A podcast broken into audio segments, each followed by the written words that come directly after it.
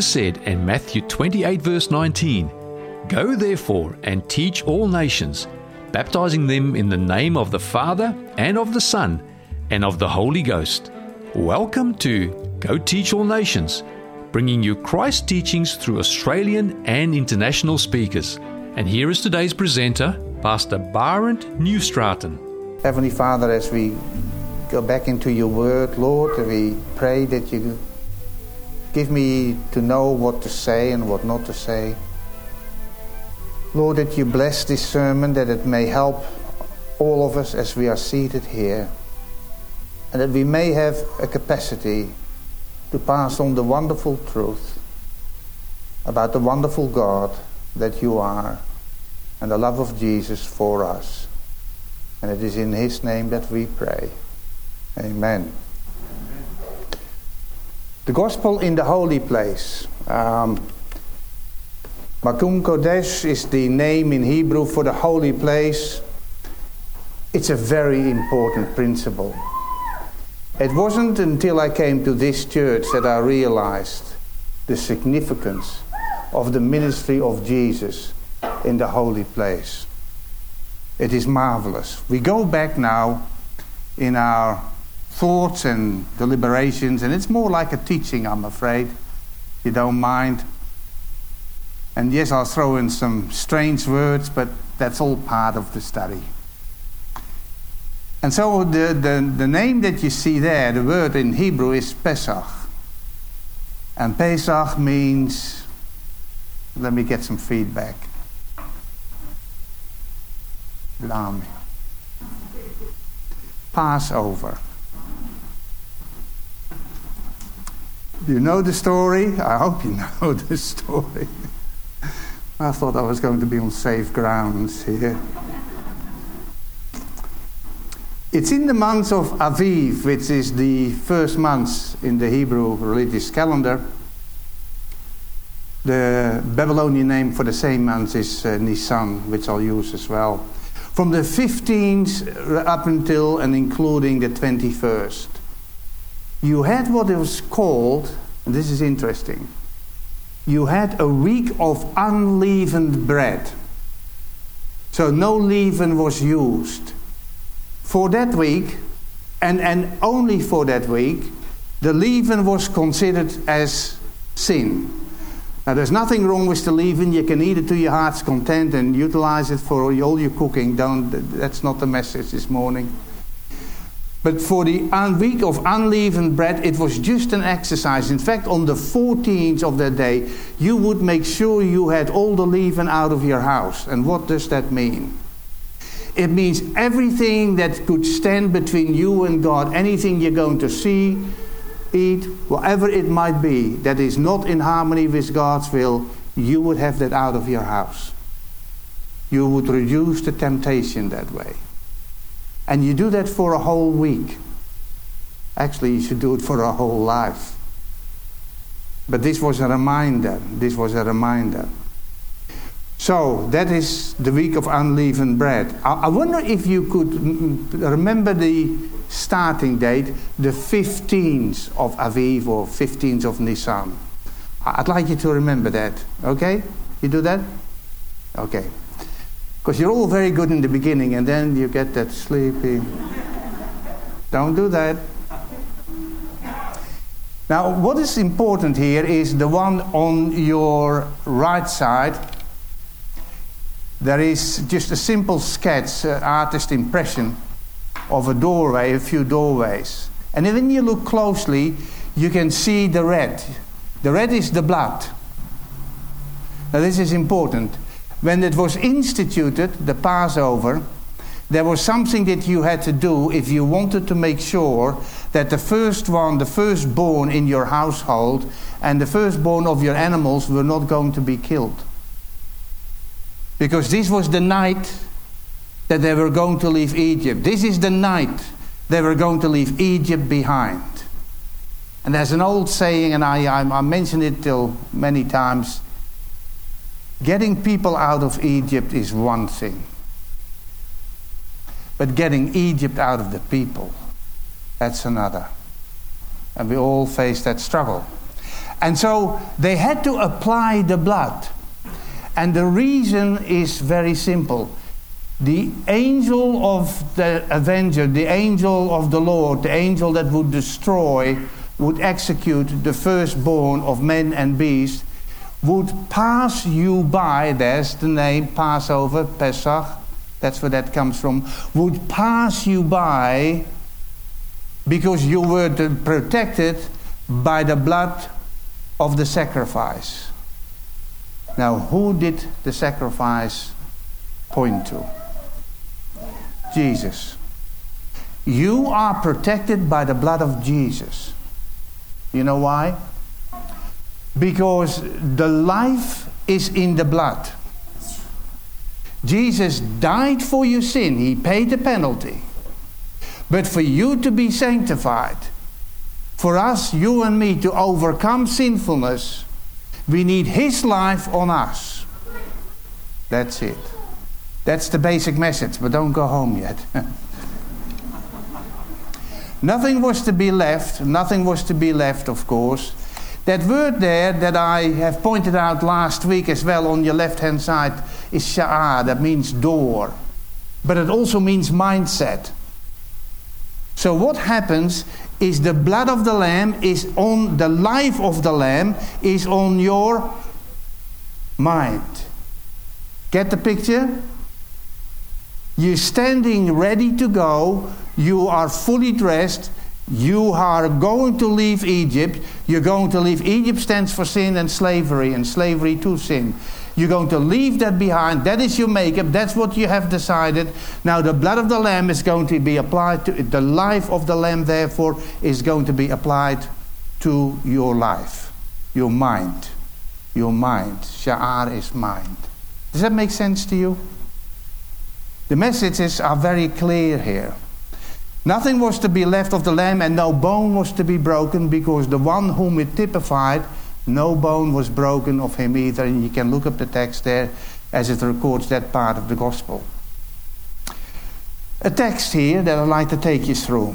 For the life of the flesh is in the blood, and God said, I have given it to you upon the altar to make atonement for your souls. The blood was for atonement.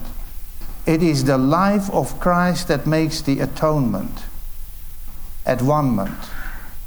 If you want to be at one with Christ, you got to take his mind on you. Do you understand this, folks? The death pays the penalty. But now you still need the mind of Christ. Get it? Okay. For it is the blood. And so they were never allowed to eat it, for it is the blood that makes atonement for the soul. Jesus, at one time, when he spoke to the people around him, said this Most assuredly, I say to you, you find it in the Gospel of John, chapter 6, unless you eat the flesh of the Son of Man and drink his blood, you have what? No life in you. Now, you are what you eat, that is true. They were surprised he said that. They couldn't bring it home. Why? They saw a Galilean teacher, but they didn't see the Lamb of God. Had they done so, they would have realized that every Passover they would eat the lamb, typifying the Lamb of God. They would realize that. They didn't. To drink the blood was foreign to them. But it is an interesting thing in the ceremony of the wedding, when the families decide and the youngsters decide there's going to be a wedding. And so they bring the both families together after they've made sure everybody's happy about it. And then something that is very an interesting ritual which is really very much, what shall I say, intertwined with the, the Lord's Supper, if you like, in my opinion. The father of the groom, the father of the groom, takes an empty cup, takes the wine, and he pours the wine in the cup. And then he brings the cup to his son, the groom, and he gives it to the groom. Who then gets up and he goes over to the bride and he holds it out for her for her to take it. And if she take it, if she takes it, it means yes I do. That's how it was. Yes I do. Why? The wine represents the blood and the blood represents the life. Will you take my life into you? And that is where the Lord's Supper is exactly like that. When you drink the wine of the Lord's Supper, He is saying to you, Will you take my life into yours? Get it? That's the meaning. That's the meaning. Now, the earthly was the object lesson for the heavenly. The petitioner is in the courtyard. The courtyard is the world. Remember that from last week? Say yes, please. Yes. The incense represent the merits of Christ. And so now we have the process of sanctification. So you have two problems. You have sin, sin is paid for, done, paid for, fully, fully paid. Remember the word shalom, that's it. But now you still deal with your sinfulness. What is your sinfulness going to do to you? Well, it's going to make you sin again, isn't it? You understand that? Of course you do. And so now we need a process of sanctification. Now, when you go into the holy place, you have there, on as you walk in on the right hand side, you have, which is the south side, uh, the north side, I'm sorry, you have the bread of life. Two stacks of six, the bread of life. And then on your left side, you have the light of the world, because of the seven bronze candlestick called the menorah. Now you understand that all of that represents the ministry of Christ. He sustains you with the bread. You eat his flesh. He sustains you also by guiding you because he is the light of the world. Get it? That's all his ministry. Now, the next item that you will see is the altar of sacrifice before that curtain that separates the holy from the most holy. That's where the intercession finds place. Get it? Everybody? That's an, the altar of intercession. Okay. Now, I would suggest Psalm 119, 105. You should know that by heart. For your word is what? A lamp to my feet and a light to my path. Remember that. That's all in the in the holy place. Many people try to get away from the Ten Commandments for one reason. Commandment number four. I wish I would have a dollar for every Protestant believer who will say to me, The law has been done away with. And they quote Colossians, the second chapter, nailed to the cross. You've ever heard that, folks? It's a very common cop out on the uh, observance of the fourth commandment. And then you do what you do. And uh, let me tell you what you do. You say, well, what about adultery? Is that also gone? Shall not steal? Gone? No, no, no. Only number four. You know what attracted me to the Seventh day Adventist Church? Was the opposition against the Seventh day Sabbath. I thought to myself, where does that come from?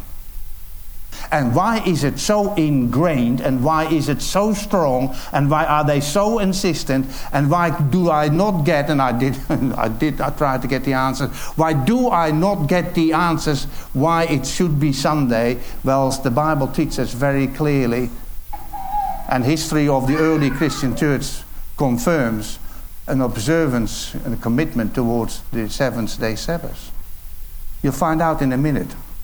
Now, you and I understand that the ceremonial law, including therefore the festivals, the calendric Sabbaths, there were seven of them, which were the handwritten ordinances written by Moses, represents, of course, the substance which is Christ when he came. So type met antitype. And so that does not apply to us anymore. But the moral law is not affected. The moral law is not pointing to Christ as the sacrifice. The ceremonial law, yes, they did. And festivals, yes, they did. But not the law that we know as the moral law. The ceremonial law was nailed to the cross. We know that and we accept that. The handwritten ordinances nailed to the cross, type met antitype. Now, I asked you to remember a date that I showed on an earlier slide. What was the date? Very good. Oh, I like it. You're good. You're good this morning.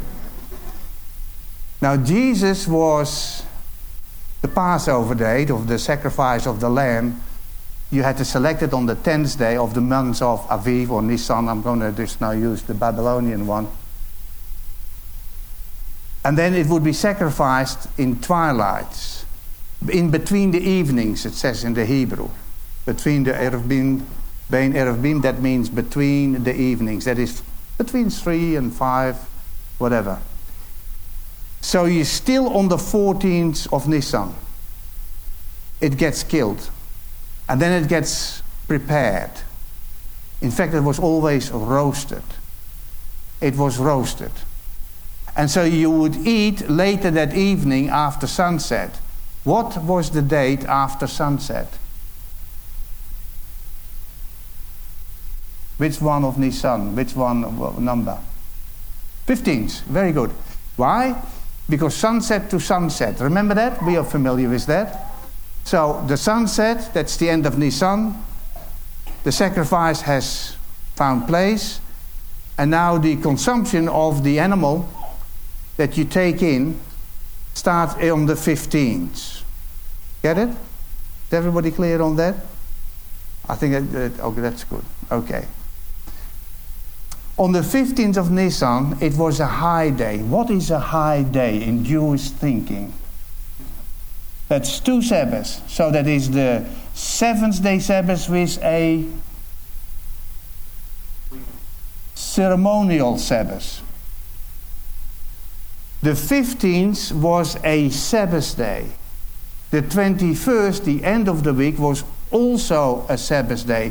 But these were ceremonial Sabbath days and they were calendarically determined, they were dated. So the 15th of Nisan could be next year be on a very different day. Get it? You with me? And so for all the other calendaric dates. So everybody's clear on that? But every once in a while, they fall together on the one day, a seventh day Sabbath with a ceremonial Sabbath day. And as I said, there were seven of them, and I won't go through them because you'll forget them. And so the Gospel of John points out very clearly that there was a high day on that, in that year. That's significant. They wanted Jesus from the cross. They didn't want him to keep hanging there, which they would normally do. So they, the prediction was that wouldn't happen to him, and it didn't. It's a fulfillment of prophecy. And so, and so he was buried. He was buried and whereas we know that we say that he was in the grave three days and three nights, like Jonah. Remember that story of Jonah? That doesn't mean necessarily 72 hours, because a part of a day was reckoned as a full day. So you have Friday afternoon, before sunset is a day. Then you have from sunset Friday to sunset Sabbath, you have the second day. And then you have from that uh, evening of the Sabbath to 5 o'clock, 5 a.m. in the morning. 5 o'clock in the morning, he rose from the dead. And I'll tell you why I know that. He rose from the dead. That is part of a day, that is then the third day. So, three days, that includes two part days. Are you with me here? It's called inclusive reckoning. That was customary amongst the Jews, and they, many of them still do. So now we come to the 16th of Nisan, which is what day? Sunday. Very good. He rose on a Sunday. And many will say, well, the seventh day Sabbath, we keep in, uh, we've changed that to the first day of the week in honor of the resurrection that happened on a Sunday. Did it happen on Sunday? Yes, it did. Are we directed to keep that day holy? No. We're certainly not directed to forego one of the commandments that He has given us, the fourth. There's no excuse for that. And so it was not practiced by the apostles, it wasn't practiced by the early Christian church. It wasn't until the uh, various synods and council meetings of the early papacy that they began to change it to the first day of the week. The 16th of Nisan is an important day. Let me tell you what happened on that day. I'll give you the reference in a minute. I, will do it now. Leviticus 23, verse 10 to 12. Don't look it up now. Do it. Please write it down and look it up when you're at home. That talks about a, uh, uh, what shall I say, a ritual that was compulsory, that was compulsory to the nation of Israel. What they had to do on that day, the 16th of Nisan, the sixth, whatever day it was, they had to go down to the fields of the barley harvest. The barley harvest could not be harvested until this rite had been performed. So you had to go down, and some men elected by the, by the priest, they would go down the steps. They would, in the case of Jerusalem, they would go down the Kidron Valley and walk to the fields, and then they would take two sheaves of the barley harvest. You could not harvest until you had done that. And then they walked up again the steps with the two sheaves of the barley, singing certain specific songs from the book of Psalms. They would hand the two sheaves to the priest, who then would walk into the holy place and he stands before the altar of intercession, before the veil that separates the holy from the most holy. He would wave the sheaf because that is what? That's the first fruit. And because of the first fruit, all the harvest could be harvested.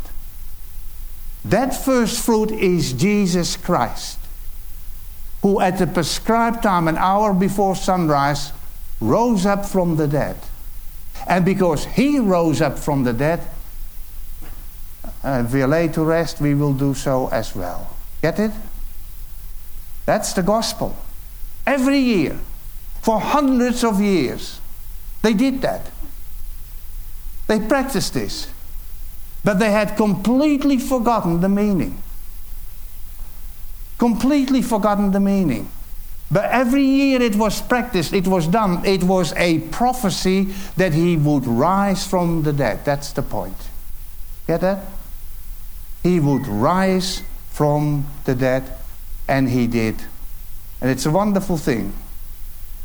Psalm 16, verse 10 For you will not leave my soul, this is messianic, in Sheol. Sheol is the grave. For you will not leave my soul in Sheol, nor will you allow your Holy One to see corruption. The body of Jesus did not see corruption. Not enough time. It was preserved. And of course, the body that he had. Amazing, he could go through doors that were locked. Remember that? As he appeared to them that Sunday. Sanctification, let's talk about that. Quoting from the Adventist home, page 319. Our defects of character must here be repented of. The necessity of the ministry of Jesus in the holy place. Without it, Calvary has lost its meaning. I, mean that. Calvary would be to no avail if it was not succeeded by a sanctification. You with me? This is very true. What about the thief on the cross on the right side? Had that man been given an extension of life, he would have been a follower of Christ. All the way. And Jesus knew that. He knew that. Our defects of character must here be repented of, and through the grace of Christ, we must overcome them while probation shall last. This is the process of sanctification. She says, This is the place for fitting up for the family above. Easy to understand? Straightforward, isn't it? John 16, verse 8. This is what Jesus said about the Holy Spirit. When he has come, he will convict the world of sin, of righteousness, and of judgment. Now, if you, if you worry about whether you're sinning or not, get on your knees, ask the Holy Spirit to make it plain to you, and He will. He will. He does. Never fails. But with His conviction of sin, He will give you the knowledge of righteousness, how to do it right. That comes as well. And you have to accept that because there's a judgment on that. This is the sanctuary. Sin is the courtyard. Righteousness, sanctification is the holy place. Judgment is the most holy place. The unpardonable sin is the sin against the Holy Spirit. You know that, don't you? That's when you resist the prompting that He gives you, which you know you should follow. So there are three processes in principle. So there are justification, sanctification, glorification, and we're familiar with that now. Speak to the children of Israel, Exodus 31 13. The significance of the seventh day Sabbath here is explained. Have a look at this. Surely my Sabbath they shall keep. For it is a sign between me and you throughout your generations that you may know that I am the Lord. Finish it for me.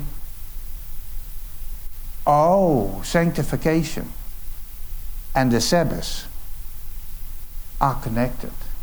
The Sabbath is connected by the, to the holy place. To the holy place. That's where your sanctification finds place. The seventh day Sabbath is still supported by the holy place and the one who ministers there. It's never changed. It's a grave error to believe that it has.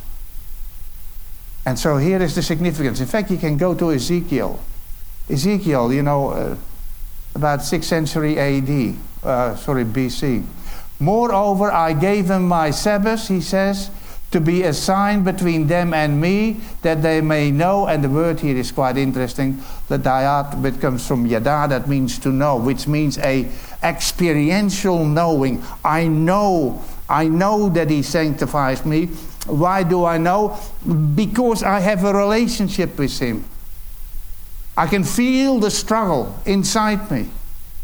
And I know which way I should go. And I best had go that way because he fights for me. He draws me. And you, you've had that experience. And you got to yield to, the Holy Spirit. How important the seventh day Sabbath is. And I am the Lord who sanctifies them. I like this statement, it's beautiful. This to me was a great relief, this statement. You know, I used to come to the SDA church before I became a member, and I tried to understand the, uh, the doctrine, and I was, took me years, I made sure. And I looked around. There I was sitting in church. Everybody looked so. What do you want me to use? What word? Okay, you fill in the dots. And I didn't feel like that at all because I knew what I was. But I thought to myself, how can I ever attain to a degree of compliance, holiness, whatever you like to call it, to be able to make it? Me, I mean, me.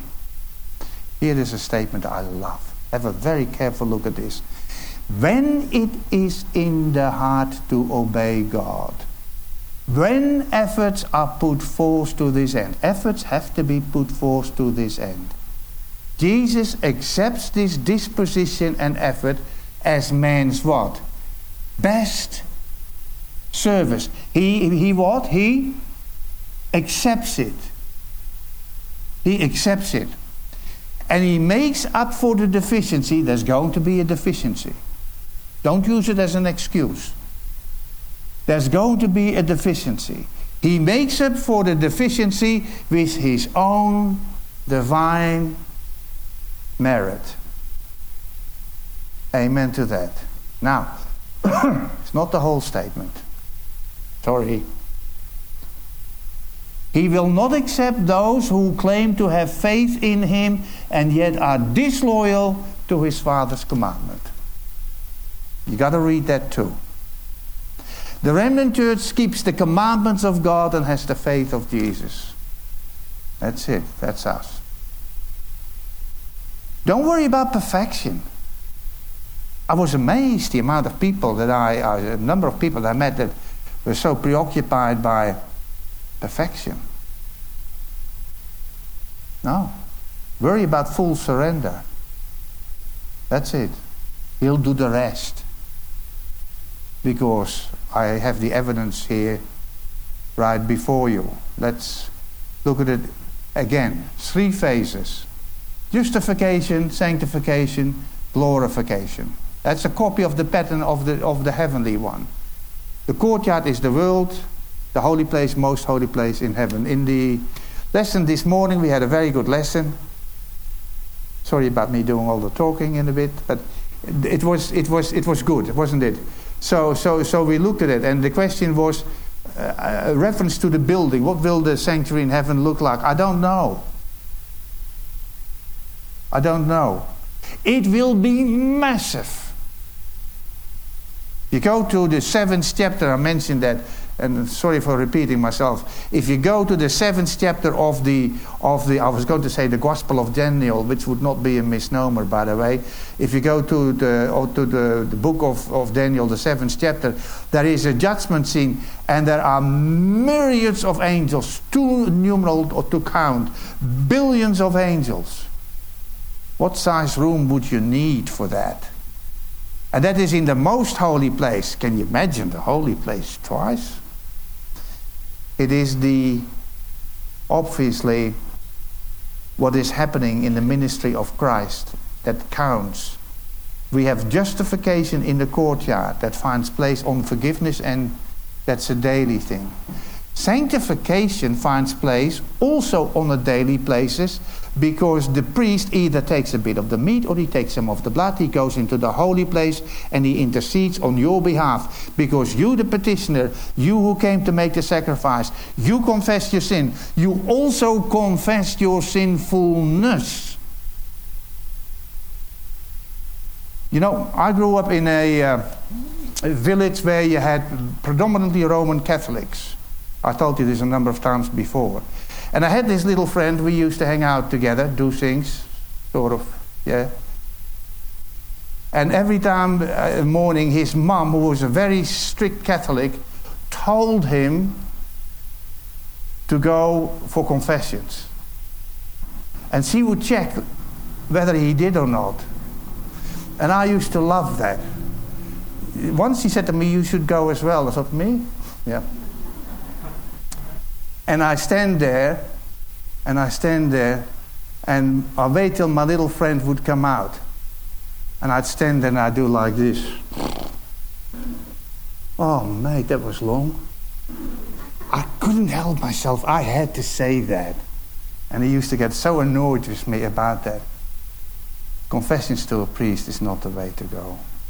Anyway, it is, of course, the methodology used by Roman Catholicism that you stay up to date because you need the absolution, ego te absolvo, which is the Latin, I absolve you, that only, only, not Christ, not Christ, it is in the catechism, the convert's catechism of Roman Catholicism, Christ can't forgive you, the priest forgives you. You don't, most Catholics don't even know that, yet it is in the, it is in the catechism. Now, the priest is in the holy place, heaven. The petition is where? In the courtyard. So his sanctification has to place, find place where? In the courtyard. Does that make sense? Of course it does. And then glorification, of course, was once a year with the Yom Kippur. Now, the actions of the little horn power, as it is prescribed in Daniel, described in Daniel uh, 7 and 8. We have identified it as papal Rome. You've got to help these people. We've identified it as papal. All the reformers recognized the horn power of Daniel, the little horn power, to be the Roman Catholic Church. We're not unique in this. They all, they all confess that. So the actions of the little horn power, the Roman Catholic Church at the time, justification? No, because Jesus died for the sins right up to his time, not afterwards. That's why you need the Mass. That's why you need the transubstantiation. So the sacrifice of Jesus is not sufficient. You need the Mass, otherwise, you are lost. You take that away, you take that away, you have sanctification. Sanctification, if I asked you how, how are we sanctified, you, all of you, would know that this is the power of the Holy Spirit. We just, we just read it. Sin, uh, you know, is a conviction, righteousness, and of judgment. He gives you the power. The holy place, study the holy place, the sustenance, the light, typify, assure you, you know where to go, how to go to get that sanctification. He will do that in you. No question about it. There's no excuse for it. Now, if you fail in your justification, if you fail in your sanctification, you will have no glorification. You can't. It's impossible. I saw that that was really under attack. There was a neglect in Protestant churches by and large. And a complete denial by the little horn power who excelled in dragging down, bringing down the sanctuary of heaven. Study the second phase of the little horn power in Daniel chapter 8, and you'll find it right there. Now, transubstantiation was in the 11th century. Amazing. What happened to the people in between before you had the transubstantiation? I suppose they're all lost. Amazing. What a doctrine. Amazing. Only the priest accepts the wine, and uh, I'll just put the picture up. I don't mean any. This is the current pope, and this is, of course, the ritual that are very rich and quite extraordinary to watch, but that is what they do. The little horn power, Daniel 8, chapter 11, in the second phase, which is a religious action taken by the little horn power, the actions by this little horn power are this. He exalted himself as high as the prince of the host. Who is the prince of the host? Jesus is. And by him the daily, forget the word sacrifices, it should always be in italics because it's not belonging there. The daily is taken away, the tamid is taken away because you have the sacrifice that's insufficient by Christ and you have no function of him as your priest in heaven, completely denied. By Catholicism, 1.2 billion people do not know that they have a Redeemer. 1.2 billion people on this globe who think they're Christian, and I'm not saying they're not. I have no right to judge anybody. 1.2 billion people are still ignorant to the fact that they have a heavenly high priest who loves them, who paid with his own life, and what he went through, the amazing cost. They don't even know that. It's terrible. We need to we need to tell the truth. The second angel's message: Babylon is fallen, is fallen. Got to take that one serious. The place of his sanctuary was cast down. To be cast down is an Hebraic expression. I hope, I hope you, you remember this of rejection. And Satan was cast down to the earth. He was not sent to the earth by God. He was rejected by heaven. You understand that? That's what it means, even though it's also in the New Testament and it comes to us in the Koine Greek. How do you get sanctified in Catholicism? Purgatory. Oh boy, I used to hear so much about that. I was assured I'd spend a long time there, but maybe. Purgatory, the condition, the process, a place of purification, you know a place of purification, of temporary punishment. Hold on, hold on, hold on. A place of temporary punishment. I thought Jesus took my punishment. Did you? Yeah, the, Bible says he did. He took my guilt, he took my punishment. No, no, not so according to Catholicism. In which According to the medieval Christian and the Roman Catholic belief, still today, by the way, the souls of those who die in a state of grace. So don't complain if purgatory were to be true. You found yourself in there, in there, and that, that minister at the Seventh Days Adventist Church was completely wrong. There you are in purgatory.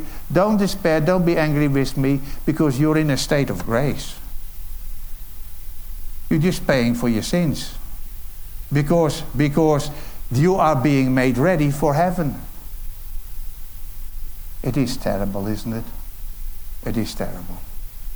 The Catholic Church holds that all who die in God's grace and friendship, but are still imperfectly purified, no robe of righteousness with Catholicism, but still imperfectly purified, undergo the process of purification which the Church calls purgatory, so as to achieve, notice, the holiness necessary to enter the joy of heaven.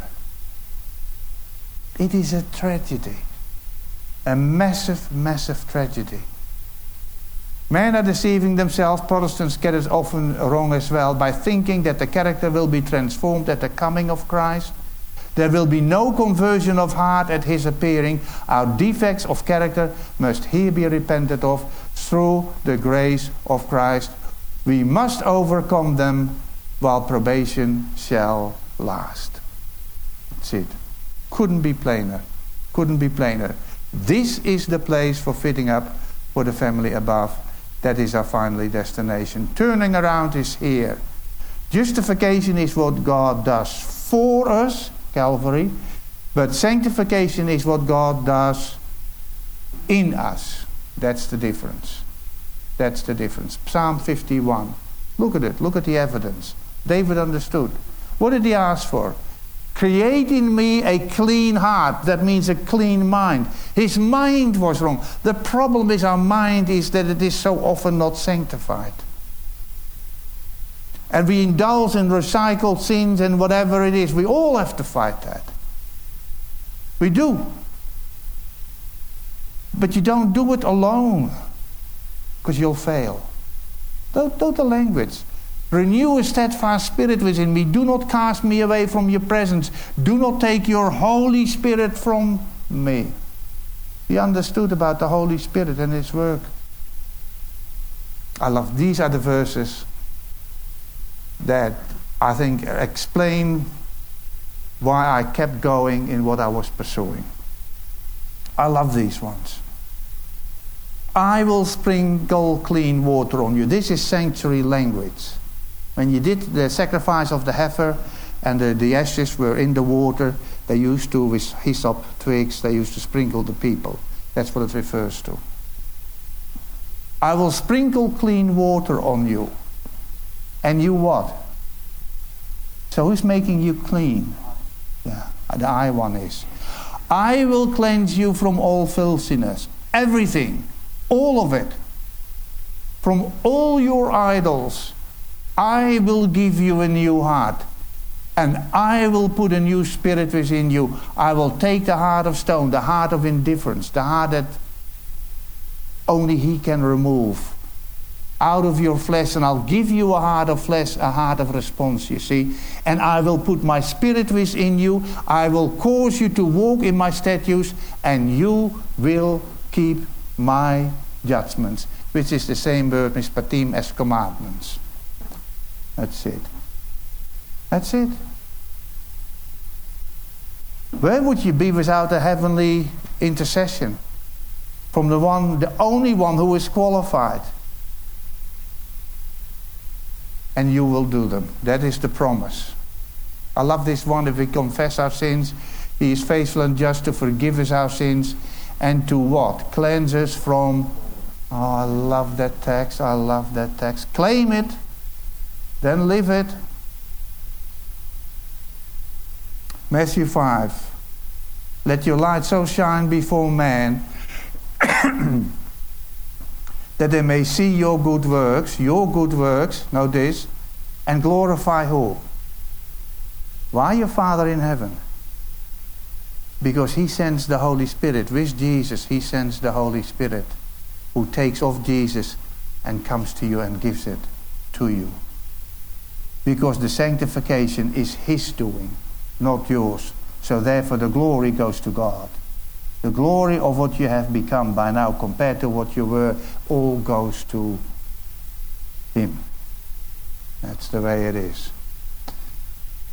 To prepare ancient Israel to enter the earthly Canaan, we needed a sanctuary.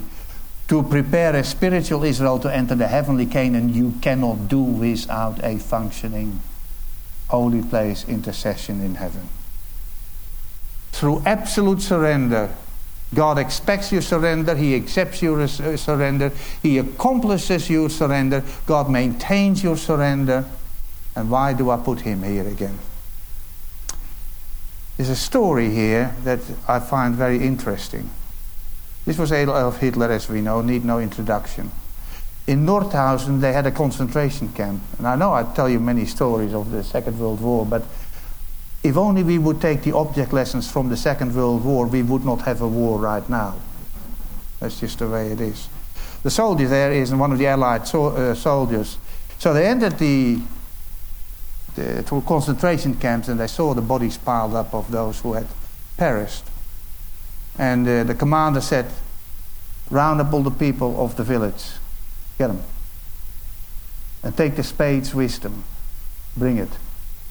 So they all came, and he commanded them, these Germans, he commanded them to start digging a gravesite for those that had perished and were heaped on a pile. And then they put them in place. They, they, he got them to place them all in a rows. I didn't want to show the other pictures. And then he made all of this, the, the whole of that, that, that township, he made them all pass by, walk by, to know what their country fellow men had been up to. So that nobody could ever say, I didn't know. Because that's what they used to say up to then. That was his way of saying, look what you've done, what you have allowed. There are, Albert Schweitzer was once asked, why is the world such a bad place? And, you know, the, the, the man said, because there are so many bad people. He said, no. No, it's not because are many bad people. It's because everybody allows them to be bad. And you have yet to explain to me why we have to allow what's happened in Ukraine. Personally. Any of those who have been to Israel would know about the Yad Vashem. Anybody been in that? Very good. You don't have to pay entrance fee, by the way. Did you have to pay? I think they still do that for free. A memorial and a name, that's what it means. And uh, Isaiah 56, there, verse 5, explains it. They have the garden there where you have the, the names of the righteous. The one who, for no gain to self or no intent of proselytizing uh, or, or turning people into Christians, that wasn't there. The people who unselfishly, out of pure compassion, helped the Jews. And there's so many stories, so many stories, and, and and these are the righteous. So there's a garden of the righteous there, which are uh, were found very fascinating. It's in, uh, of course, Jerusalem. Terrorism is um, has no religion. We always, uh, well, for up to we thought it was Islam, but it's not. It, terrorism has no has no religion. It has misuse of religion. And whether you're Jewish or, or, or Christian or, or, Islamic, that doesn't matter. A misuse of, of, of you can throw that in the rubbish bin. So, what about this man? It's easy to hate him. I could put his face up, I didn't want to do that. But there's a message here that I want to give you that we as Christians, we have to be somewhat different from the masses. Okay, I'm going to share this with you. Uh, Vladimir uh, uh, Putin is a possessed, if you like, uh, controlled, if you like, uh, an ego you can't climb over, we know that. We just know that. And how do we stop Putin? But he has to be stopped, I believe that. I come to the woman down here whom I have one of the highest regards for I could ever hold for a person. Corrie ten who with her sister went to Ravensbrück, which was a concentration camp, where her sister perished. They were brutally, you know, this was forced labor in the most brutal form that you can imagine. Uh, that is what happened to her. She survived it. And she spent the rest of her life, she spent the rest of her life, she died in 1983. She spent the rest of her life teaching, preaching, sharing the necessity of forgiveness. Forgiveness. Didn't Jesus say, unless you forgive from the heart, my Father in heaven, God hates the sin, but he loves the sinner. We are inclined to hate the sinner, the perpetrator. Don't fall into that trap. You may hate what they do, but don't hate the perpetrator. It's the message. She says this, and I, I, this is a language that you all understand. The wonderful thing about prayer is that you leave a world of not being able to do something. Uh, let, let me make sure that you all get this. The wonderful thing about prayer is that you leave a world of not being able to do something. You get that so far? Have a look at this. And you enter God's realm, that is when you pray, you enter God's realm where everything is possible. How about those words? He specializes, God specializes in the impossible. He does. Nothing is too great for His almighty power, and nothing is too small for His love, and that includes every one of us. This story is where I will finish. So, one time in Germany, I forgot which city it was, she was particularly effective in her message to the people, the German people, and whoever else was there, that forgiveness is an absolute necessity. And as she was preaching and she was quoting from scripture and she was telling some of the things that happened to her uh, in, in Ravensbrück, there was a man standing on the back. And she recognized him. She recognized him as one of the, of the camp guards that was so brutal, so brutal to the people, the women that were there. She recognized him. Oh, he, he was differently dressed. Uh, this is, was probably one or two decades afterwards. But she recognized him uh, as if he was wearing his uniform. As if. But he didn't recognize her. And as he finished, she wanted to make her way to the back room to leave. But this man came in civilian clothes now. He came to her and he, he virtually blocked the exit. He said, uh, Fraulein, I, wanted to thank you for the message. You know, I have found Jesus not that long ago. But I found him and his love and his forgiveness. And it gives me joy, it gives me hope. It, it it's wonderful. I, I want to shake your hand. And he took uh, his, his hand. And she found she couldn't have it in her to shake his hand. She just couldn't do it. And you know, in certain moments, you make your shortest prayers, but they are your best prayers, aren't they? And she prayed, Oh Lord, help me. There she was preaching on forgiveness. Now she had to practice it. This is what she said. This is how she uh, ascribed this. Into my heart sprang a love for this stranger that almost overwhelmed me. It is not on our forgiveness, he says. When he tells us to love our enemies, he gives. He gives along with the command, along with the command, he gives the love itself. I hope that's your experience. And always will be your experience where you're confronted. Love, hate, Love is from God. Hate always comes from Satan, unless it's a hatred of sin. They cannot dwell together. And in your life, in my life, you and I have to make a choice which one we follow. By the grace of God and the power of the mission of Jesus in the heavenly sanctuary, in the holy place, we will be able to do so. Let's bow our heads. Heavenly Father, we thank you that we have a God like you. Thank you for your love, your care, and your patience, your forbearance, and that you stay with us. We thank you for your faithfulness. Lord, help us. Help us to be what you want us to be, each and every one of us, that none may be lost.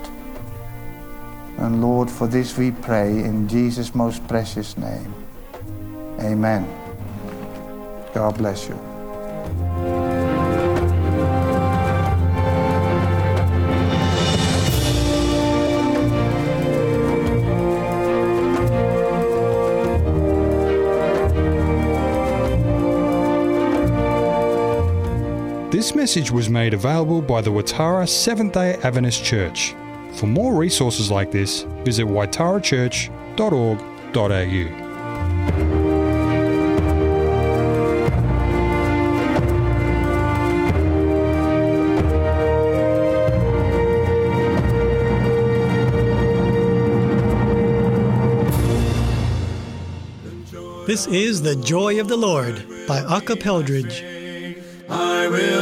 not falter, I will not faint. He is my shepherd, I am not afraid. The joy of the Lord is my strength. The joy of the Lord, the joy of the Lord, the joy of the Lord is my strength. The joy of the Lord, the joy of the Lord, the joy of the Lord is my strength. The joy of the Lord will be my strength. He will uphold me all of my days. I am surrounded by mercy and grace. The joy of the Lord is my strength.